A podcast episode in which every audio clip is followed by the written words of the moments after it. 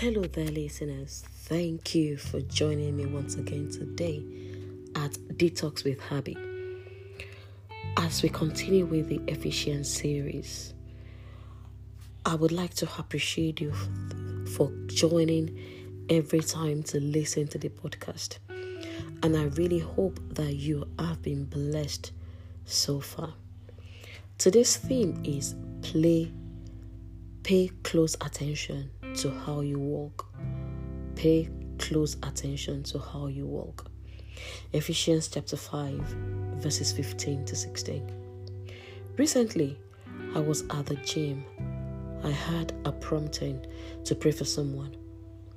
Another thought was like, mm, you can pray after your exercise.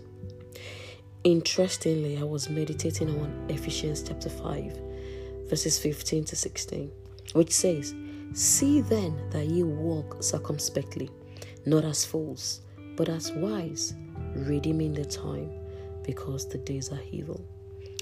I said to myself, You need to redeem the time. Make use of every opportunity. Make use of the opportunity you have. Pray while you are on the th- threadmill. I felt a sense of joy because I was able to prioritize the Word of God above my feelings or thoughts after the prayer. I felt good. As believers, there is a need to walk carefully, living our lives with honor, purpose, and courage, and shunning those who tolerate and enable evil.